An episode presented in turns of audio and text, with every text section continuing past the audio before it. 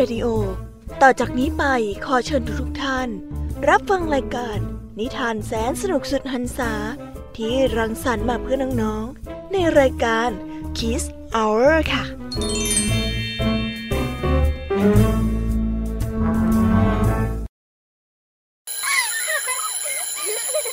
โรงเรียนเลิกแล้วกลับบ้านพร้อมกับรายการ Kids Hours โดยวัญญาชยโย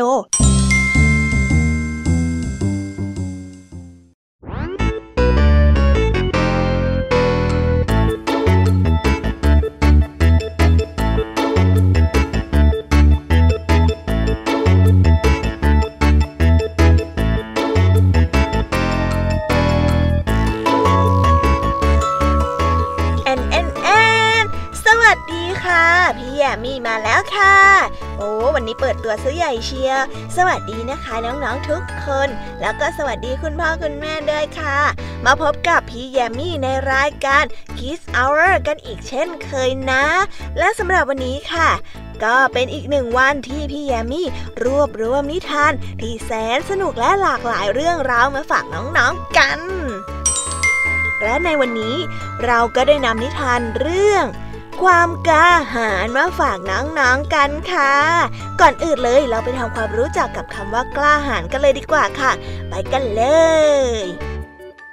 ความกล้าหาญคือการไม่กลัวอันตราย ความท้าทาย ความยากลำบากหรือความเจ็บปวดค่ะ เป็นการยืนหยัดในสิ่งที่ถูกต้อง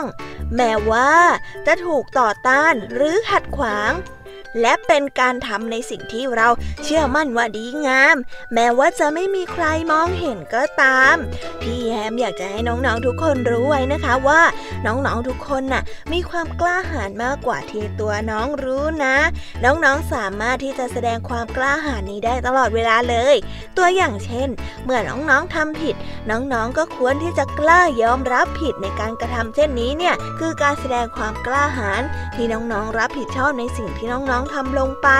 หรือน้องๆเห็นว่าใครทำผิดทำไม่ดีน้องๆก็จะกล้าที่แสดงตนว่าไม่ชอบการกระทำนั้นๆหรือการที่น้องๆ กล้าที่จะปกป้องในความถูกต้อง แล้วก็ช่วยเหลือผู้อื่นที่ไม่ได้รับความยุติธรรม อย่างเช่นซูเปอร์ฮีโร่ที่น้องรู้จักกันยังไงล่ะคะ พี่แยมมี่เชื่อว่า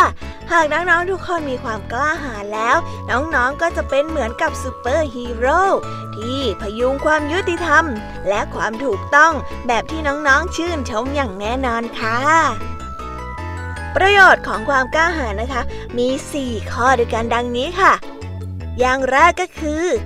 ความเป็นใจชนะสู่ความสำเร็จความกล้าหาญเป็นลักษณะชีวิตพื้นฐานที่มักพบในบุคคลที่มีแนวโน้มเป็นผู้นำ ผู้ที่มีความกล้าหาญจะสงบเมื่อเผชิญวิกฤตร้าย หรือพยายามที่จะเอาชนะความกลัว ไม่ยอมให้ความกลัวนั้นมาขัดขวางความมุ่งมั่นของตน ในขณะที่คนอื่นอาจจะไว้หวั่นหรือว่าหวั่นไหว เกิดความกลัว ความกล้าหาญเนี่ยนะคะ จะเป็นแรงกระตุ้น ให้คิดในแง่บวกต่อปัญหาค่ะ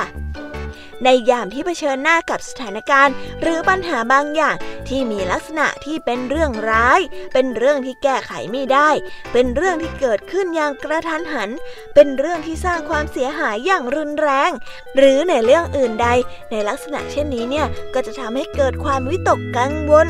หวาดกลัวแล้วก็ตนกตกใจ ผู้ที่มีความกล้าหาญก็จะไม่ยอมแพ้ต่อเหตุการณ์เช่นนี้ค่ะ 2. ค่ะ เพิ่มพูนความเชื่อมั่น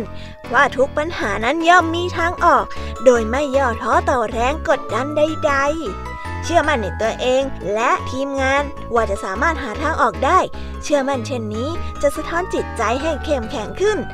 ซึ่งเป็นปัจจัยที่สำคัญที่ทำให้บุคคลนั้น มีความสามารถเผชิญกับปัญหาและอุปสรรคต่างๆได้ 3. ค่ะ เตือนความคิด ให้ใคร่ควรถึงปัญหาที่เกิดขึ้น ไม่ตัดสินใจอย่างเร่งด่วนเกินไป เพราะอาจจะทำให้วูวามได้นั่นเองค่ะไม่ใช่อารมณ์นะคะที่จะตัดสินใจ แต่ต้องใช้ความสุขขุม และคิดใคร่ครวญใช้เหตุผลพิจารณา ไตรตรองอย่างรอบคอบ ความกล้าหาญของเราต้องไม่ใช่ความกล้าหาญแบบบ้าบิ่นนะคะ เหมือนดังแรมโบ กล้าหาญกล้าเสี่ยงเข้าหาอันตราย ที่สำคัญควรปรึกษากับทีมงานเพื่อจะหาทางออกกันด้วยนะคะ ถ้ากล้าหาและบ้าบินขนาดนั้นเนี่ยมาต่อกันข้อที่ 4 ค่ะ ในการตัดสินใจและการลงมือดำเนินการ ผู้นำจะต้องกล้าตัดสินใจ ให้ทันท่วงทีรู้จักฉวยจังหวะและโอกาส โดยไม่ลังเล ความกล้าเป็นลักษณะของบุคคลที่มีความพยายามจะเอาชนะความกลัว พร้อมรับมือกับความกลัวที่เข้ามาในชีวิตของตนเองในรูปแบบต่างๆ กล้าเผชิญกับปัญหา ที่ดูเหมือนว่าจะหมดหนทางแก้ไข กล้าเผชิญหน้าต่อการเปลี่ยนแปลง กล้ายอมรับในสิ่งที่ทำผิดพลาดหากเราต้องการดำรงตำแหน่งผู้นำที่ประสบความสำเร็จ เราก็ต้องเป็นคนที่เรียนรู้ การกล้าเผชิญหน้านะคะ ซึ่งในวันนี้ค่ะ รายการ Kids Hour ของเราเด็ดเตรียมนิทานหลากหลายเรื่องราว ที่จะมาบอกเล่าแง่คิดเกี่ยวกับความกล้าหาญมาฝากน้องๆกันด้วยนะคะ น้องๆออยากจะรู้กันไหมคะ ว่ามีเรื่องราวอะไรกันบ้าง อยากรู้กันแล้วใช่ไหมเอ่ยงั้นพี่แยมี่จะเล่าแบบเรียกน้ำย่อยกันเลยนะคะ เรามาเริ่มต้นกันที่เรื่องราวนิทานแสนสนุกในวันนี้ โดยคุณครูไหวใจดี ได้มาพร้อมกับนิทานตั้งสองเรื่องแน่เริ่มด้วยนิทานคุณธรรมเรื่อง อัศวินหนูผู้กล้า และนิทานพื้นบ้านไทยเรื่องหนวิชัยและคาวี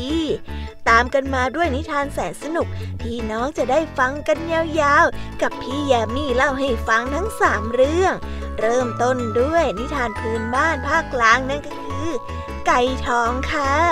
และนิทานคุณธรรมเรื่องช็อกโคล่าผู้กล้าหาญและปิดท้ายด้วยนิทานเรื่อง ลูกกวางกล้าหาญลุงทองดีกับเจ้าจ้อยก็นำนิทานมาเล่าให้เราฟังเหมือนกัน ในวันนี้เนี่ย ได้พกสุภาษิตคำว่า กล้านักมักบินค่ะ มาเล่าให้กับเราฟังกันในวันนี้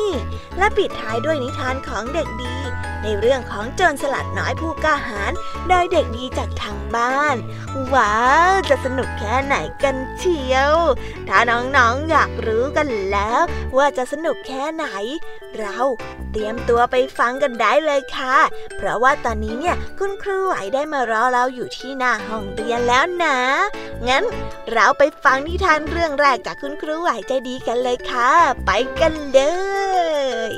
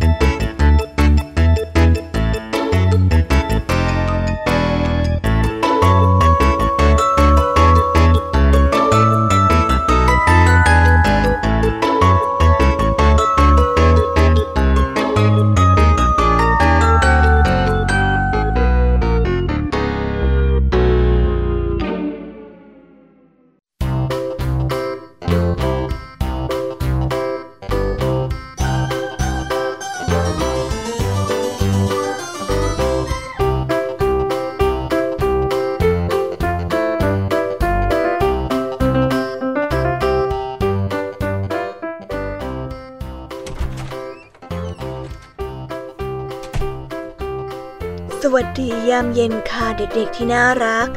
วันนี้เนี่ยมาพบกับคุณครูไหวกันอีกเช่นเคยนะ วันนี้เด็กๆตั้งใจเรียนกันไหม ถ้าเด็กๆตั้งใจเรียน คุณครูก็มีรางวัลมามอบให้กับเด็กๆค่ะ วันนี้เนี่ยครูมีเรื่องราวคุณธรรม และคติสอนใจเกี่ยวกับเรื่อง ความกล้าหาญมาฝากกันนะคะ ถ้าเด็กๆพร้อมกันแล้ว เราไปฟังนิทานเรื่องแรกจากคุณครูกันเลยค่ะ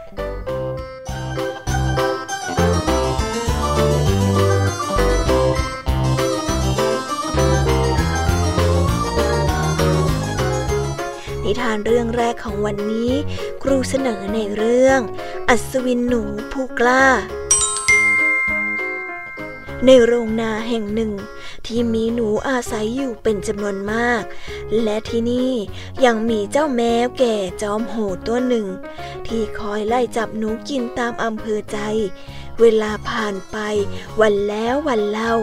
แมวโหดตัวนี้ก็แก่ลงทุกที เริ่มไม่มีเรี่ยวแรง พอที่จะเหลือวิ่งไล่จับหนูอีกแล้ว เจ้าแมวจึงคุ้นคิด หาวิธีจับหนูโดยไม่ต้องออกแรง วันหนึ่ง เจ้าแมวเท่าเจ้าเล่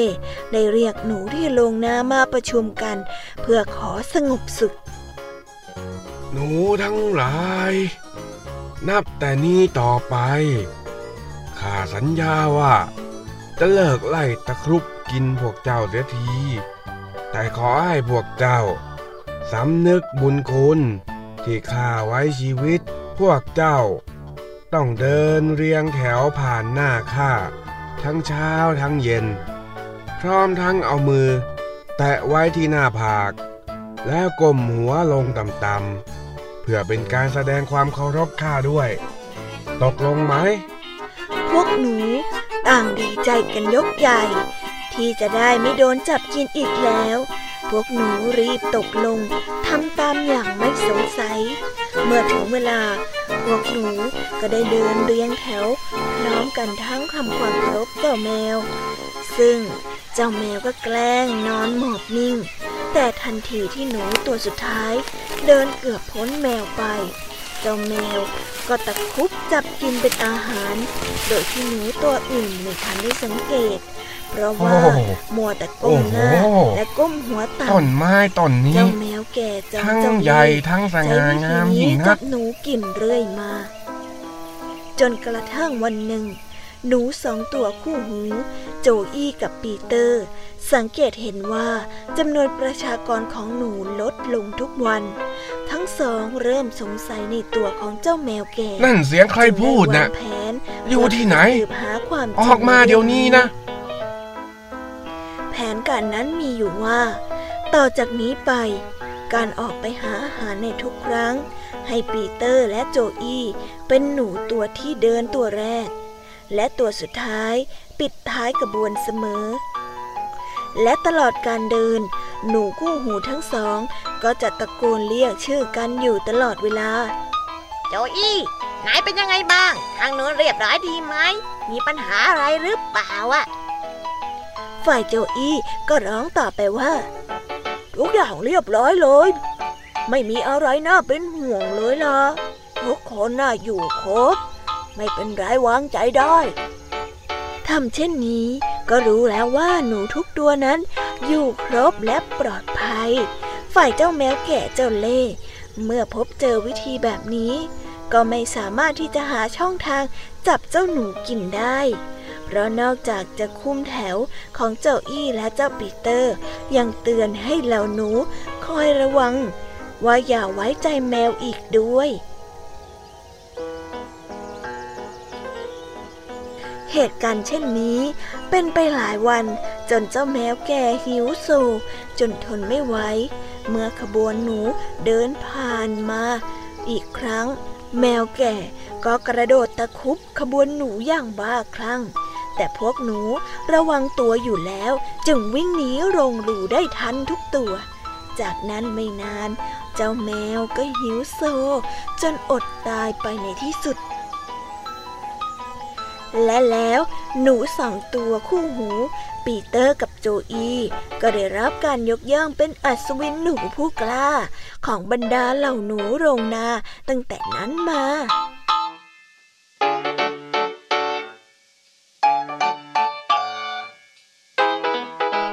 นิทานเรื่องนี้สอนให้รู้ว่า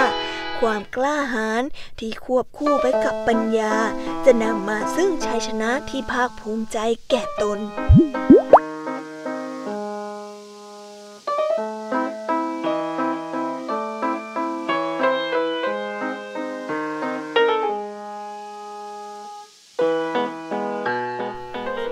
เรามาฟังนิทานเรื่องที่สองกันต่อเลยนะคะ นิทานเรื่องที่สองวันนี้ ครูไหวขอเสนอเรื่องหุ่นวิชัยกับคาวี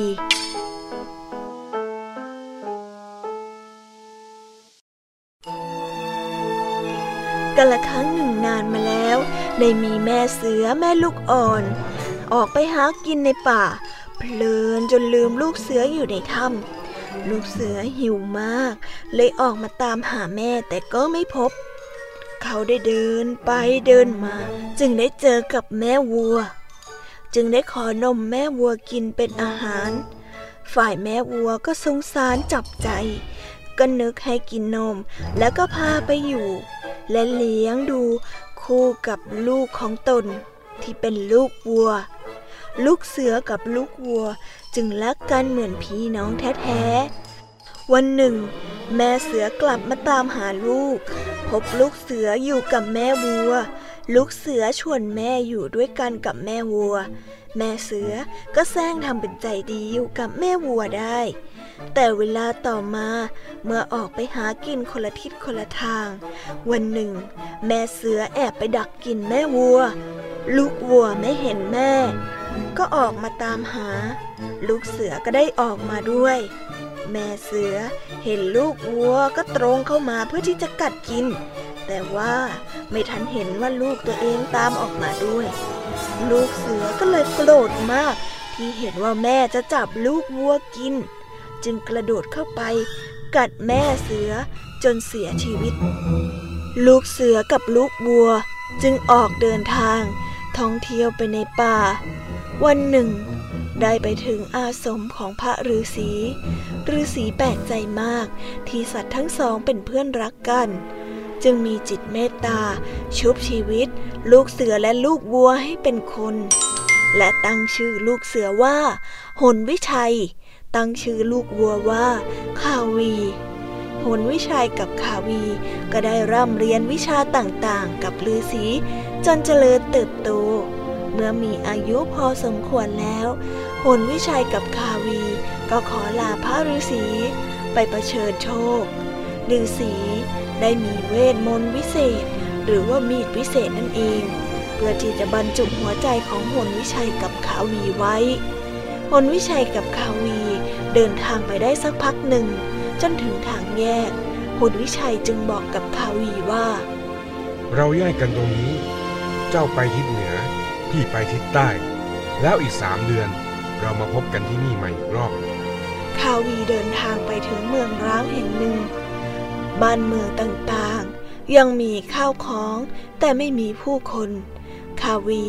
จึงเข้าไปในพระราชวัง ก็ไม่เห็นว่าจะมีใครสักคนเดียว จึงเข้าไปดูในครัว แล้วก็ได้ใช้มีด ต่อสู้กับนกอินทรียักษ์จนตายเกือบหมด นกที่เหลือ ก็บินหนีคาวีจึงเดินสำรวจพระราชวัง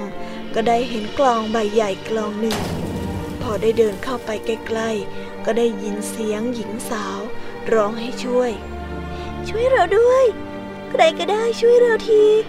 เราติดอยู่ในกลองนี้คาวีได้ใช้มีดกรีดกลองนั้น ก็ได้พบกับพระราชธิดา ชื่อพระนางจันสุดาคาวี จึงได้ตกลุมรักและแต่งงานกับนางจันสุดา ผู้คนที่ได้หลบหนีไป เพราะว่ากลัวนกก็ได้อพยพกลับมาอยู่ที่บ้านเมืองเดิม บ้านเมืองก็จเจริญรุ่งเรืองเหมือนเดิม วันหนึ่ง พระนางจันสุดาไปอาบน้ำผมของนางซึ่งมีกลิ่นหอมมาก นางจึงใส่พระอบ เพื่อให้ลอยไปตามน้ำ ต่อมามีคนไปนำผมของเธอ ไปถวายเท้าสันนุราช เท้าสันนุราช ก็อยากจะทราบว่า ผมนี้เป็นของผู้ใด จึงประกาศตามหา และจะให้รางวัลยายเท่า ทัดประสาท ซึ่งเป็นยายพี่เลี้ยงของนางจันสุดา ก็รีบไปเข้าเฝ้าเท้าสันสุราช แล้วบอกว่าเป็นเส้นผมของนางจันสุดา ท้าวสันสุราชจึงบอกให้ยายเท่า หาทางนำนางมาให้ แล้วก็จะนำเงินทองให้แก่นางเท่าเป็นของรางวัลยายเท่าจึงรีบไปที่เมือง แล้วทำทีขออยู่กับนางจันสุดาแล้วก็ยุยงให้นาง ว่าขาวีไม่น่าไว้ใจ จันสุดาจึงได้พกมีดติดตัวอยู่ตลอดเวลา นางจันสุดา ก็มีจิตใจหวั่นไหวและหลงเชื่อ จึงถามคาวีว่าทำไมคาวีต้องพกมีดติดตัวอยู่ตลอดเวลาด้วย คาวีจึงบอกความลับไปว่า เพราะหัวใจคาวี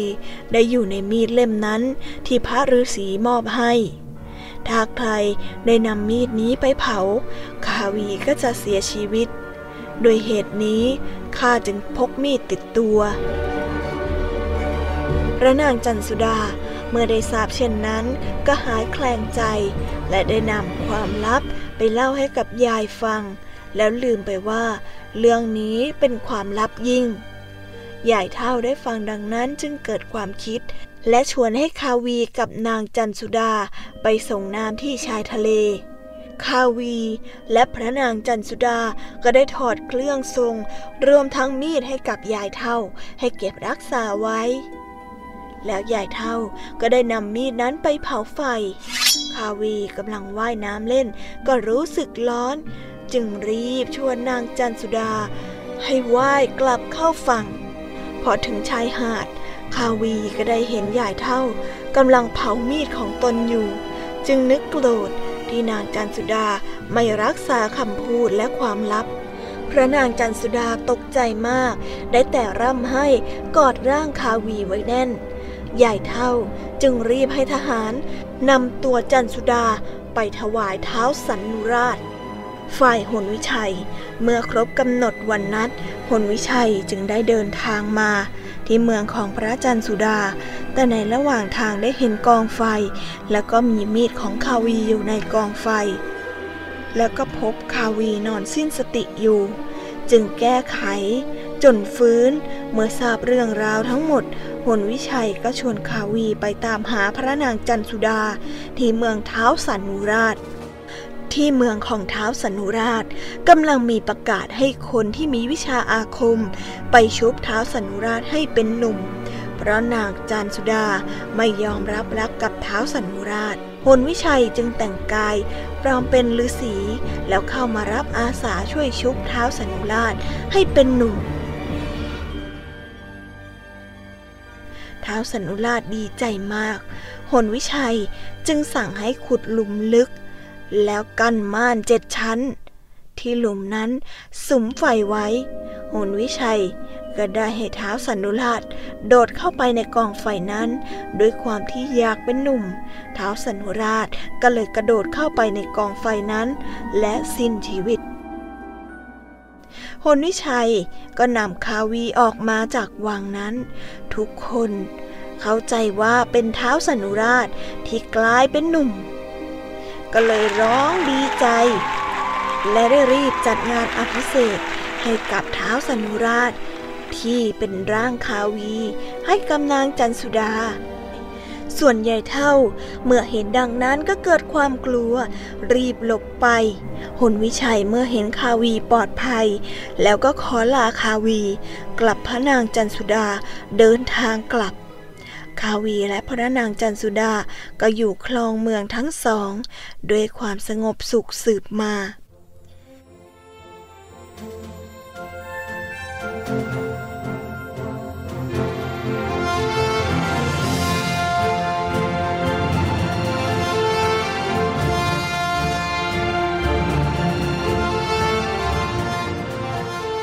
จบไปแล้วนะคะสำหรับนิทานแสนสนุกจากคุณครูไหวใจดี เป็นนิทานที่น่าติดตามมากๆเลยใช่ไหมเลยคะน้องๆฟังนิทานของคุณครูไหวกันไปแล้ว น้องๆอยากที่จะฟังนิทานของพี่แยมมี่เล่าให้ฟังบ้างไหมนะ อยากจะรู้กันไหมเอ่ยว่าวันนี้เนี่ยพี่แยมมี่จะนำนิทานอะไรมาฝากให้น้องๆกันถ้าน้องๆอยากจะรู้แล้ว เราไปฟังนิทานกันเลยค่ะ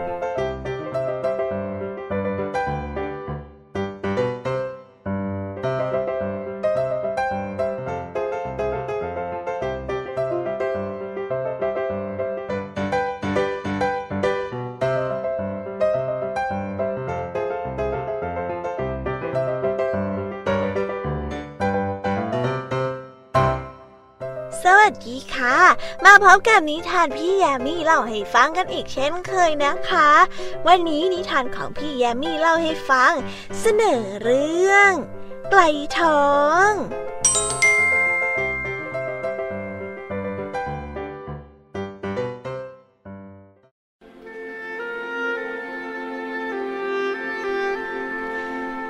ชาละวัน เป็นจระเข้เจ้า อาศัยอยู่ในถ้ำทองใต้บาดาล ในถ้ำทองจระเข้จะกลายเป็นคนได้ ชาละวันตอนกลายร่าง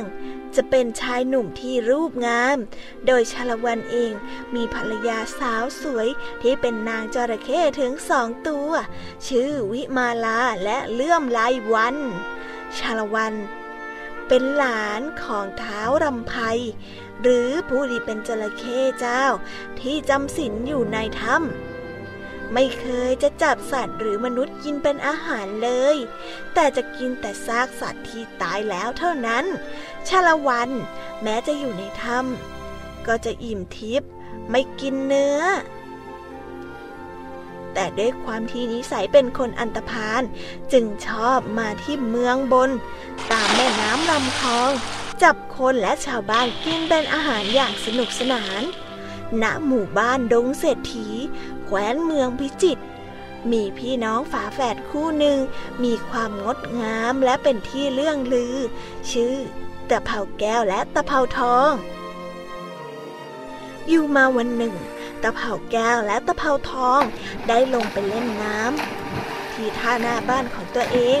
ช่วงเวลานั้นเจ้าชาละวันซึ่งเป็นจระเข้ได้ออกมาว่ายน้ำล่าเหยื่อพอดี เมื่อได้เห็นนางตะเภาแก้วและนางตะเภาทองก็ลุ่มหลงในความงดงาม จึงโผล่ขึ้นมาเหนือน้ำเข้าไปคาบนางตะเภาทอง แล้วดำดิ่งไปยังถ้ำของตน อันเป็นที่อยู่ของชาละวัน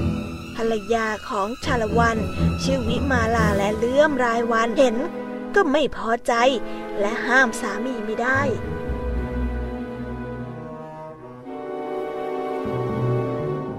เมื่อนางตะเภาทอง ฟื้นมา เจ้าชาละวันก็เกลี้ยวพาราสี แต่นางตะเภาทองก็ไม่สนใจ เจ้าชาละวันจึงจำเป็นต้องใช้เวทมนต์สะกดให้นางตะเภาทองหลงรัก และยอมให้เป็นภรรยาตั้งแต่นั้นมา เศรษฐีคำและคุณนายทองมาก็โศกเศร้าเสียใจเป็นอย่างมาก ที่นางตะเภาทองบุตรสาวของตน ได้ถูกชาละวันฆ่าไป และคิดว่าบุตรสาวตนต้องตายไปแล้วด้วยความรักในบุตรสาว และความแค้นในตัวของชาละวัน จึงประกาศออกไปว่า ใคร ที่พบศพนางตะเภาทอง และสามารถปราบเจ้าจระเข้ตัวนี้ได้ จะมอบสมบัติของตนครึ่งหนึ่ง และจะให้แต่งงานกับตะเภาแก้วด้วย แต่ก็ไม่มีหมอจระเข้คนไหน สามารถปราบเจ้าชาละวันได้เลย นอกจากกลายเป็นเหยื่อของเจ้าชาละวัน คนแล้วคนเล่าจนในที่สุด ก็มีชายรูปงามนามว่าไกลทอง ซึ่งได้ร่ำเรียนวิชาปราบจระเข้จากอาจารย์คง จนได้มีความเก่งกล้า ได้อาสามาปราบชาละวัน แต่อาจารย์คงรู้ว่าเจ้าชาละวันเป็นพญาจระเข้ที่มีอำนาจมาก และหนังเหนียวฆ่าฟันไม่ตาย เนื่องจากมีเขี้ยวเป็นเพชรที่ทำให้ยูยงคงกระพัน จึงมอบหอกสัตโลหะ และเทียนระเบิดน้ำให้ เสื้อยันและลูกประคำปลุกเสก เอาไว้ให้ไกลทอง รุ่งเช้า เขาก็ได้ตั้งพิธี พร้อมอ่านคาถาทำให้เจ้าชลวันเกิดร้อนลุ่ม ต้องออกจากถ้ำขึ้นมา ต่อสู้กับไกลทอง ไกลทอง กระโดดขึ้นบนหลังจระเข้และแทงด้วยหอกสัตโลหะทำให้อาคมของเขี้ยวเพชรนั้นเสื่อม หอก ได้ทิ่มแทงเจ้าชาละวันจนบาดเจ็บ และได้หนีกลับไปยังถ้ำแต่ไกลทองก็ใช้เทียนระเบิดน้ำตามลงไป ไกลทองได้ตามมา ที่ถ้ำชาละวันก็ได้พบกับนางตะเภาทอง แล้วเขาก็ได้นำตะเภาทองขึ้นมาเศรษฐีดีใจเป็นอย่างมาก ได้จัดงานแต่งให้กับไกลทองและนางตะเภาแก้วอย่างยกใหญ่พ ร้อมกับมอบสมบัติให้ครึ่งหนึ่ง หลังจากวันนั้นนะหมู่บ้านเศรษฐีแคว้นเมืองพิจิตรก็อยู่กันอย่างสงบสุขเป็นต้นมา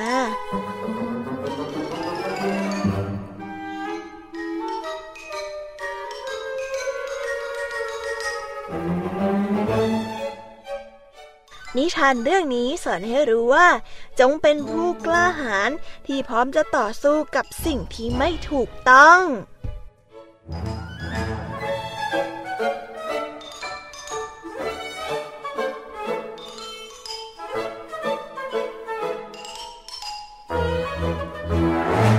่ยามีขอเสนอนิทานเรื่องที่สองกันเลยนะคะ นิทานเรื่องนี้เสนอเรื่องช็อกโคล่าผู้กล้าหาญ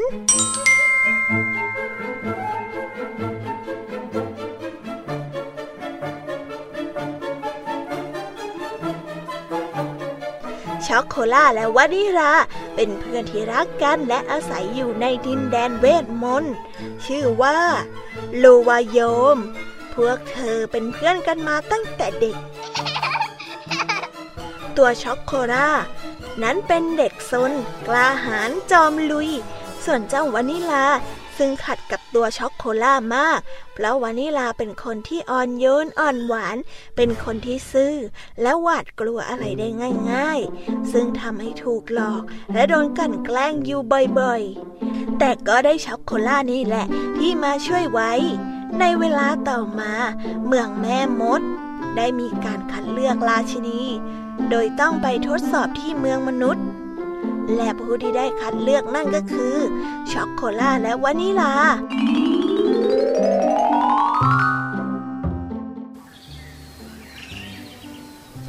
ในเมืองมนุษย์ ณ หมู่บ้านหลังหนึ่ง มีราชินีอาศัยอยู่ในระหว่างทำภารกิจ คือไปชิงใจหนุ่มๆให้มาได้มากที่สุด จะได้คัดเลือกเป็นราชินี ทั้งสอง ได้สัญญากันว่า ถ้ามีใคร ได้เป็นพระราชินีจะต้องเป็นเพื่อนกันตลอดไปณโรงเรียนโลกของมนุษย์ ว่าที่ราชินีได้เข้าไปเรียน และได้เจอพ่อมดแม่มดแห่งโลกโอกุลได้ชื่อว่าปีแอร์ช็อกโคล่าได้รู้สึกผูกพันกับปีแอร์นานๆเข้า ก็ได้รู้ตัวเองว่าชอบพ่อมดแห่งเมืองโอกุลไปแล้ว ที่จริงแล้วปีแอร์ ต้องการให้ทั้งสองแตกแยกกัน และไม่ต้องการราชินี ที่โลกเวทมนต์ปีแอร์จึงได้เป่าหูสารพัดเรื่องช็อกโกแลตให้วานิลาฟัง วานิลาจึงโกรธ และไปอยู่ฝั่งของโอกุลช็อกโกแลตเลยพยายามหาทางช่วยเหลือเพื่อน ต่อสู้เจ็บตัวทรมานเพราะโดนเวทมนต์ของโอกุลเกือบไม่รอด แต่โคล่าก็ไม่เคยยอมแพ้และต่อสู้ ช็อกโคล่าก็ได้ต่อสู้อยู่แบบนั้น จนทำให้วานิลาใจอ่อนและได้กลับมาเป็นเพื่อนกันตามเดิม และได้ช่วยแม่ของเธอที่ถูกสาปไว้ ที่ให้เป็นแมวที่เมืองโอกุล กลับมาเป็นแม่ของเขาคนเดิม แต่ภารกิจของเธอก็ยังไม่จบสิ้น ด้วยความที่เธอชอบปีแอร์เธอจึงอยากที่จะช่วยให้ปีแอร์หลุดพ้นจากโลกโอกุล โดยให้พ่อมด วันประกาศผล ราชินีปรากฏว่าวานิลาได้รับเป็นพระราชินี แต่เธอคิดว่าเธออ่อนแอจนเกินไปที่จะเป็นพระราชินี จึงยกตำแหน่งนี้ให้ช็อกโคล่า เพราะเธอมีทั้งความกล้าหาญ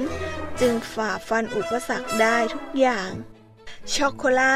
ได้รับตำแหน่งพระราชินี แห่งเมืองโรวายูม และได้รักกับปีแอ เจ้าชายแห่งเมืองโอกุลช็อกโคล่าเลยได้รับตำแหน่งพระราชินีสองเมืองและได้รักกับปีแอ อย่างมีความสุขนิทานเรื่องนี้สอนให้รู้ว่า เราควรมีความกล้าหาญอยู่ในตัว เพราะว่าความกล้าหาญจะทำให้ชีวิตดีขึ้น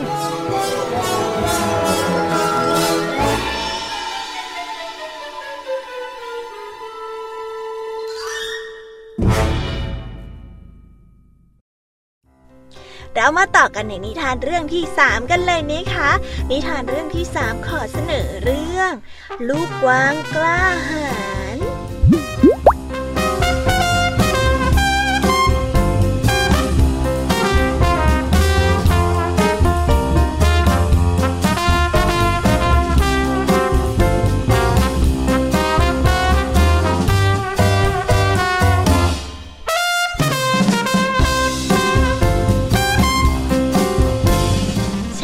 งที่อากาศแจ่มใส แม่กวางได้ให้กำเนิดลูกน้อยที่น่ารักตัวหนึ่ง สัตว์ป่าที่อาศัยอยู่บริเวณใกล้เคียง ก็พากันมาแสดงความยินดี และต้อนรับเพื่อนใหม่ นั่นก็คือลูกกวางนั่นเองกวางน้อยตัวนี้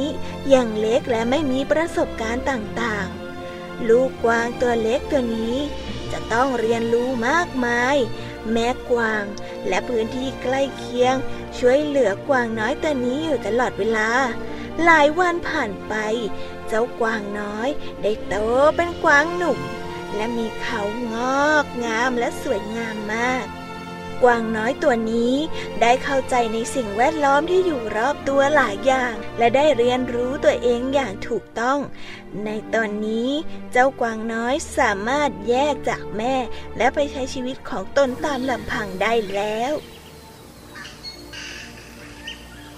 วันหนึ่งเวลาผ่านไป ก็เริ่มดูเหมือนว่า จะมีคู่แข่งขึ้นมาเรื่อยๆ สัตว์ป่าต่างๆ ต่างพากันจับคู่ และก็ไม่มีเวลามาวิ่งเล่นสนุกสนานเหมือนเมื่อก่อนแล้ว กวางหนุ่มเริ่มรู้สึกเหงา เพราะว่าไม่มีผู้ที่จะมาเล่นด้วยเหมือนตอนเด็กๆ และในขณะนั้น กวางหนุ่มได้เกิดหิวน้ำขึ้นมา ในขณะที่เขาเดินไปกินน้ำเขาก็ได้พบกับกวางสาวตัวหนึ่ง ที่กำลังดื่มน้ำที่ลำธารเหมือนกัน กวางหนุ่มได้เห็นความสวยงามของกวางสาว เหมือนพบรักครั้งแรก ก็เกิดชอบและปลื้มใจขึ้นมาทันทีกวางหนุ่ม เลยตัดสินใจตรงเข้าไปหากวางสาวตัวนั้น แต่ทันใดก็มีกวางอีกหนึ่งตัว อยู่ใกล้ๆ เดินเข้ามาแล้วก็ขัดขวาง หยุดเดี๋ยวนี้นะเจ้ากวางหนุ่ม สาวน้อยผู้นี้เป็นของข้า และนางต้องไปกับข้าเท่านั้น หากเจ้าคิดจะแย่งข้า เจ้าต้องเอาชนะข้าให้ได้เสียก่อน กวางหนุ่มได้ยินดังนั้นก็ไม่ปฏิเสธที่จะเข้าไปต่อสู้ การต่อสู้ทั้งสองเริ่มขึ้น ตัวเขาได้พุ่งเข้าใส่กัน ฝุ่นตลบและคลักคุ้ง ได้เกิดการต่อสู้อย่างเป็นเวลานาน ยาวถึง8ชั่วโมง สุดท้าย กวางหนุ่มก็เอาชนะกวางตัวนั้นได้จนได้ กวางหนุ่มจึงได้แฟนสาวไปครอบครอง และเริ่มสร้างครอบครัวใหม่ วันเวลาผ่านไปอย่างยาวนาน อยู่มาวันหนึ่งก็ได้เกิดไฟป่าครั้งใหญ่ขึ้นในป่านั้น สัตว์ต่างๆ ต่างพากันหนีเพื่อเอาตัวรอด อีกฝั่งหนึ่งของป่า เขา ก็ได้พาเจ้าแฟนสาว พาวิ่งไปยังอีกป่าหนึ่ง เหตุการณ์ไฟไหม้ในป่าครั้งนี้ ไม่เคยเกิดมาก่อน กวางหนุ่มไม่รู้ว่าจะทำอย่างไร จึงจะผ่านครั้งนี้ไปได้ อยู่ดีๆ เจ้ากวางตัวเดิมที่ต่อสู้กับกวางหนุ่ม ก็ได้เดินเข้ามากวางตัวนั้นก็ได้กล่าวกับกวางหนุ่ม ถึงเส้นทางการหลบหนี จากไฟไหม้ในครั้งนี้ จึงบอกกับกวางหนุ่มว่า เจ้ากวางหนุ่มไฟจะไหม้หมดป่าแล้ว เจ้าจงพากวางสาว วิ่งข้ามไปอีกฝั่งหนึ่งของป่า เพื่อหนีไฟป่าครั้งนี้เถอะ เดี๋ยวข้าจะนำทางให้เจ้าไปเอง กวางหนุ่มเลยตัดสินใจ และวิ่งตามหาลำธารไปยังอีกฝั่งหนึ่งของลำธารพร้อมกับสาว เขาพบกับสัตว์มากมาย ที่ได้หนีมาอยู่กันทั้งหมดที่นี่ เมื่อเริ่มปลอดภัย กวางหนุ่ม จึงขอขอบคุณกวางตัวนั้นที่ช่วยเหลือชีวิตตน ก่อนจากกันก็ได้กล่าวขอบคุณกับเจ้ากวางนั้นอีกครั้ง ไม่เป็นไรหรอก เจ้ากวางหนุ่ม ถึงเราจะเคยต่อสู้กันมาก่อน แต่นั่นเป็นกฎของป่าที่ผู้แข็งแรงกว่า จะต้องได้เป็นผู้นำเมื่อไฟป่าสงบ ป่าอีกด้านก็ได้ถูกไฟเผาจนเกลี้ยง กวางหนุ่ม จึงเอ่ยถามกวางสาวว่า แม่กวางเอ้ยมีป่าเราจึงอยู่ได้ และถ้าวันหนึ่งเราไม่มีป่า เราจะอยู่ได้อย่างไร กวางสาวเลยตอบกวางหนุ่มไปว่า ไม่เป็นไรหรอกจ้าอีกไม่นาน ป่าก็จะกลับมาเขียวชาอุ่มเหมือนเดิมแล้ว เราอาศัยอยู่ที่ป่าแห่งนี้ก่อนก็ได้นะพี่ ป่านั้นค่อยคืนสภาพเดิม เราค่อยข้ามไปอยู่อีกครั้งยังไงล่ะ หลังจากนั้นกวางหนุ่มและกวางสาวก็เลยตัดสินใจใช้ชีวิตอยู่ในป่าแห่งนี้ เมื่อวันเวลาผ่านไป ป่าที่ถูกไฟไหม้ก็เริ่มงอกงาม และแน่นไปด้วยกวางหนุ่ม และแน่นอน กวางหนุ่มและกวางสาว เติบโตเป็นผู้ใหญ่ขึ้น กวางหนุ่มก็ได้เติบโตเป็นผู้นำและดูแลครอบครัวเป็นอย่างดี และกวางหนุ่ม ก็ยังคงอาศัยป่าแห่งนี้ เป็นที่สงบสุขสืบมา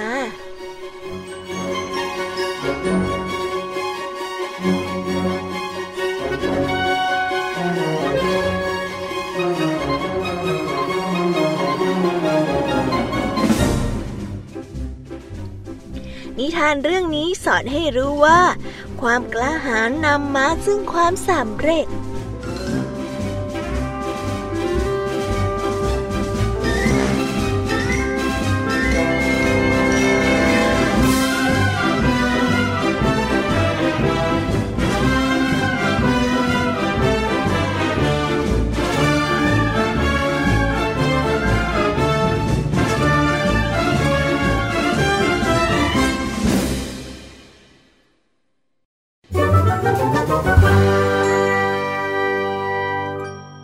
นิทานสุภาษิต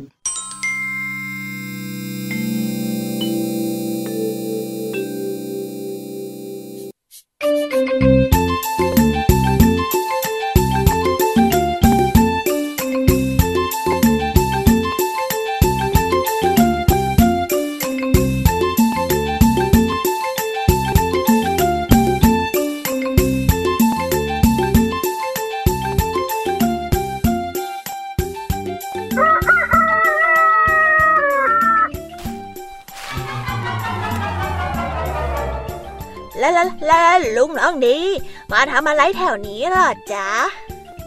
ข้าสิ ที่ต้องถามพวกเอง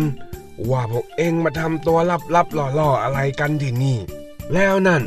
พวกเองมาจากสวนของลุงไพรไม่ใช่หรือเออจ้อยกับเจ้าสิงเจ้าแดง มาเอามะพร้าวจ้ะกำลังจะกลับบ้านกันแล้วล่ะจ้ะลุงจ้อยไปก่อนนะจ๊ะ เดี๋ยวก่อนเจ้าจ้อย เดี๋ยวนี้เองกล้าโกหกข้าอย่างนั้นหรือ ตกลงเองจะบอกข้าหรือไม่ ว่าไปทำอะไรกันมา บอกแล้ว บอกแล้วจ้ะลุงน้องดีจ้อยจะเล่าทุกอย่างเลย แต่ลุงอย่าเอาเรื่องนี้ไปบอกลุงไพได้ไหมจ๊ะพวกฉันไม่อยากจะโดนเคี่ยนนะ งั้นเองก็เล่ามาก่อน ว่าเองมาทำอะไรกัน คือว่าพวกมันน่ะมาไล่จับหนูตะเภากัน หนูตะเภามันก็วิ่งมาในส่วนของลุงไพรแล้วก็หายไป พวกจ้อยก็เลยเหนื่อยมาก ก็เลยเริ่มหิว ในส่วนของลุงไพรก็มีผลไม้มากมายเต็มไปหมดเลยอะ จ้อยก็เลยอดใจไม่ไหว โดยเฉพาะต้นมะพร้าวต้นนี้เนี่ยลูกมันช่างงามมากๆเลยนะ ลุงทองดีจ้อยก็เลย ไปเอามาแบ่งพ่อแม่ที่บ้านด้วยย่ะ พวกจ้อยไม่มีเจตนาที่จะขโมยเลยนะลุง สวนลุงไพรก็มีแต่ผลไม้มากมาย ข้าเลยคิดว่าจะแบ่งให้ พวกเองนี่ชอบหาเรื่องกันอยู่เรื่อยเลยนะ นี่พวกเองไม่รู้หรือยังไง ว่าไร่ตะไคร้เนี่ย แกหวงมะพร้าวจะตาย ถ้าเกิดว่าตะไคร้รู้ว่ามีใครมาขโมย คงมีหวัง โดนจับเกี้ยหลังลายเป็นแน่ เอ็งกล้าดียังไงทำอย่างนี้ เท่ากับพวกเอ็งไปล้วงคองูเห่าแท้ๆจะแบ่งให้นิดหน่อยก็คงไม่เป็นไรจ้อยขอโทษนะจ๊ะลุงทองดี พวกจ้อยอะผิดไปแล้ว พวกเองนี่นะอยู่ดีไม่ว่าดี ไปล้วงคองูเห่าซะอย่างนั้นเออลุงทองดีจ้อยผิดไปแล้ว จ้อยจะทำยังไงดีอะอืม เพราะข้าไม่อยากโดนเคี่ยนน่ะ ลุงทองดีช่วยจ้อยด้วยจ้อยอยากแค่ไปดึงมะพร้าวมาเองแล้วลุงทองดีจ้อยไม่ได้ไปล้วงคองูเห่าสักหน่อย ใครจะไปกล้าทำเดี๋ยวมันก็กัดเอาใช่หรอกก็ที่พวกเองทำกันอยู่นี่แหละเจ้าจ้อยเอ้ยเขาเรียกกันว่าล้วงคองูเห่าอ้าวแล้วมันเกี่ยวอะไรกับไปดึงมะพร้าวของลุงไพรละจ๊ะ ลุงน้องดีช่วยบอกจ้อยหน่อยได้ไหมอะข้าพูดไป พวกเองก็คงไม่เข้าใจอยู่ดี งั้นเดี๋ยวลุงจะเล่านิทาน เกี่ยวกับการล้วงคองูเห่า ให้พวกเจ้าได้ฟังก็แล้วกัน มา มานั่งนี่ ตั้งใจฟัง แล้วค่อยว่ากันว่าจะเอาอยัางไงเรื่องลูกมะพร้าวเหล่านี้กาครั้งหนึ่ง มีตำรวจหนุ่ม ผู้ซื่อสัตย์อยู่คนหนึ่ง ที่ทำหน้าที่อย่างเคร่งครัด เป็นคนดีรับใช้ประชาชน ได้รับทราบว่าเสียอุ๋ยซึ่งเป็นผู้มีอิทธิพลของตำบล ได้ลักลอบขนยาเสพติดมาขายในตำบล ตำรวจหนุ่มจึงพยายามจะไปจับ แต่เมื่อเขาบอกใครแล้ว เขาก็ไม่มีใครที่จะยอมไปด้วย เพราะใครๆก็กลัวอำนาจของเสียอุ๋ยกันหมด นายตำรวจหนุ่ม จึงบุกไปจับเสียอุ๋ยด้วยตัวคนเดียว อย่างกล้าหาญชาญชัย และเมื่อชาวบ้าน รู้มาเช่นนั้น ก็เกิดความเป็นห่วง จึงรวมตัวกันไปช่วยตำรวจหนุ่ม จับเสียอุ๋ยและของกลางที่เป็นยาเสพติดทั้งหมด แล้วหมู่บ้านก็พบกับความสงบสุขที่ไร้จากยาเสพติดของเสียอุ๋ย ด้วยความกล้าของนายตำรวจ ที่ไปร่วงคองูเห่าอย่างเสียอุ๋ย จนทำให้สามารถเอาชนะอิทธิพลได้ นี่แหละจ้อย คือการล่วงคองูเห่า ที่ใช้ความกล้าหาญอย่างมาก ต่อสู้กับความอันตราย แต่นายตำรวจหนุ่ม เขาทำในสิ่งที่ดี ที่ถูกที่ควรต่างกับพวกเองที่ไปดึงมะพร้าวเข้ามา แล้วไม่บอกเขาสักแอะ การกระทำอย่างพวกเองเนี่ย มันเป็นโจรชัดๆข้าแจ้งตำรวจซะดีไหมเนี่ยฮะไม่เอานะลุงทองดีจอยเข้าใจแล้วจ้าต่อไปพวกจอยจะไม่ขโมยให้ใครรู้ เอ้ย จะไม่ขโมยของใคร จนต้องเป็นอันตรายแบบหลวงคองูเห่าอีกแล้วจ้าแล้วพวกเองจะทำยังไงกับมะพร้าวเหล่านี้ต่อล่ะ เดี๋ยวพวกจ้อยจะเอามะพร้าวไปคืนลุงไพรแล้วก็บอกความจริงว่าพวกจ้อยเอามะพร้าวไป โดยไม่ได้ขอลุงไพรนะจ๊ะ ดีแล้วเจ้าจ้อยอย่างน้อย ในตอนนี้พวกเองก็กล้าที่จะทำในสิ่งที่ถูกต้อง ดีกว่าไปทำในสิ่งที่ไม่ถูกต้อง แล้วทำให้คนอื่นเขาเดือดร้อน เพื่อเห็นแก่ความกล้าหาญของพวกเองทำผิดก็กล้ารับผิดบังเอิญ ข้าเพิ่งไปคุยกับลุงพายมา ว่าข้าจะขอซื้อมะพร้าวต้นที่พวกเองไปเอามาพอดีนี่แหละ ลุงทองดี ลุงหลอกพวกข้ากลัวตั้งนานน่ะกลัวจนฉี่ลาดกันหมดแล้วเนี่ยลุงแกล้งพวกเองนี่มันสนุกเหลือเกิน มามาเอามะพร้าวนั่นมา ไม่งั้นข้าจะไปฟ้องลุงไพรนะโว้ย อะอะอะก็ได้ลุง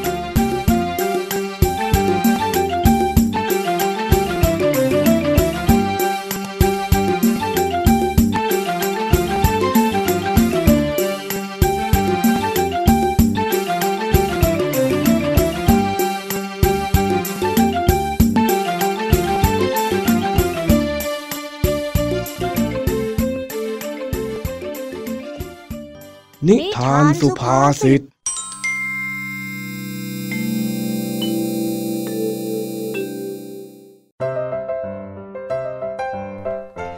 จบกันไปแล้วนะคะสำหรับนิทานสุภาษิตสนุกสนุกจากลุงทองดีและเจ้าจ้อยจอมปัญหา แต่วันนี้ เดี๋ยวก่อนนะคะ เดี๋ยวก่อน น้องๆอย่าเพิ่งรีบกันไปไหนนะ เพราะว่าเรายังมีนิทานแสนสนุกจากน้องเด็กดีจากทางบ้าน มารอน้องๆอยู่แล้วค่ะ ถ้าพร้อมกันแล้ว เราไปฟังกันเลย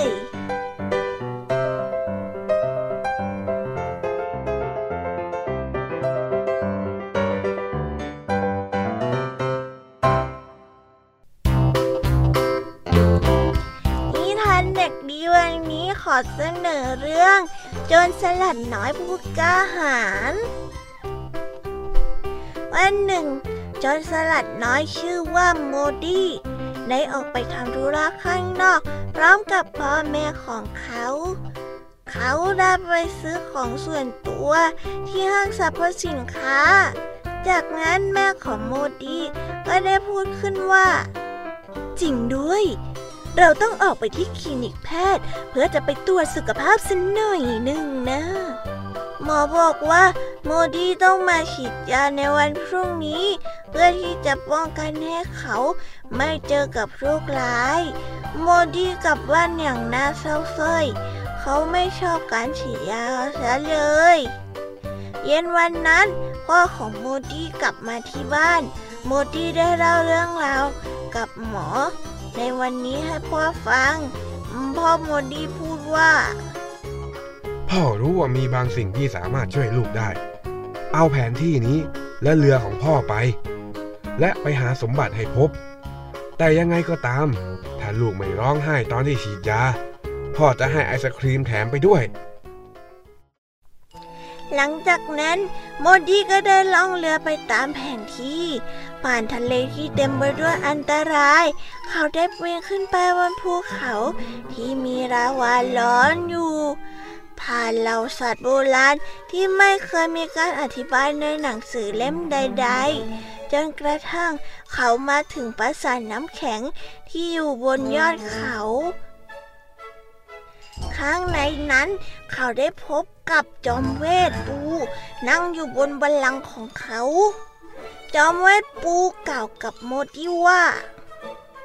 ในฐานะที่เจ้าได้ฝ่าฟันอุปสรรคมากมายจนมาถึงที่นี่ ฉันจะให้หินนี้กับนาย ตอนที่นายโดนฉีดยา ให้บีบหินนี้ให้แน่น แล้วนับหนึ่งถึงสามจะทำให้นายไปสู่โลกแห่งอนาคต ตอนที่ฉีดยาเสร็จแล้ว และนายก็ยังจะได้ไอศครีมอีกด้วยโมดี้ขอบคุณเจ้าจอมเวทปู และได้ล่องเรือกลับบ้าน เพื่อที่จะไปพักผ่อนผจญภัยในวันต่อมาโมดี้เอาหินวิเศษไปที่คลินิกหมอด้วย คุณหมอเตรียมอุปกรณ์สำหรับการฉีดยาให้กับโมดี้โมดี้หลับตาปีด้วยความกลัว เขาได้บีบหินไว้แน่น เท่าที่เขาจะบีบได้ และเริ่มนับหนึ่งสองจำเวทปูพูดถูก การฉีดยาเสร็จสิ้นแล้ว ตอนนี้โมดี้เป็นผู้กระหารได้หายจากโลกแล้ว และเขายังได้กินไอศครีมจากพ่อเขาอีกด้วย นิทานเรื่องนี้สอนให้รู้ว่า ความกล้าหาญนั้นนำมาซึ่งชัยชนะทุกสิ่ง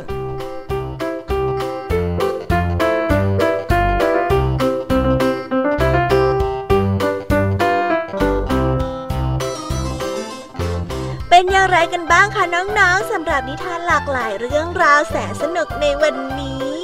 ในเรื่องของ ความกล้าหาญที่รายการ Kiss Hour ได้นำมาเล่าให้กับน้องๆได้ฟังกัน สนุกกันไหมเอ่ย หลังจากที่ได้ฟังกันไปแล้วน้องๆจำได้ไหมคะ ว่าใครมาเล่าอะไรให้กับเราฟังบ้างเล่าให้พี่แยมมี่ฟังหน่อย ถ้าจำไม่ได้เดี๋ยวพี่แยมมี่จะสรุปให้น้องๆฟังอีกทีค่ะ วันนี้ครูไหวใจดี ได้มาเล่านิทานคุณธรรมเรื่อง อัศวินหนูผู้กล้า และพลวิชัยคาวี ที่สอนให้เรารู้จักความกล้าหาญที่สามารถทำให้เราแก้ปัญหาต่างๆ ที่เกิดขึ้นกับตัวเราได้และตามมาด้วยนิทานแสนสนุกของพี่ยามี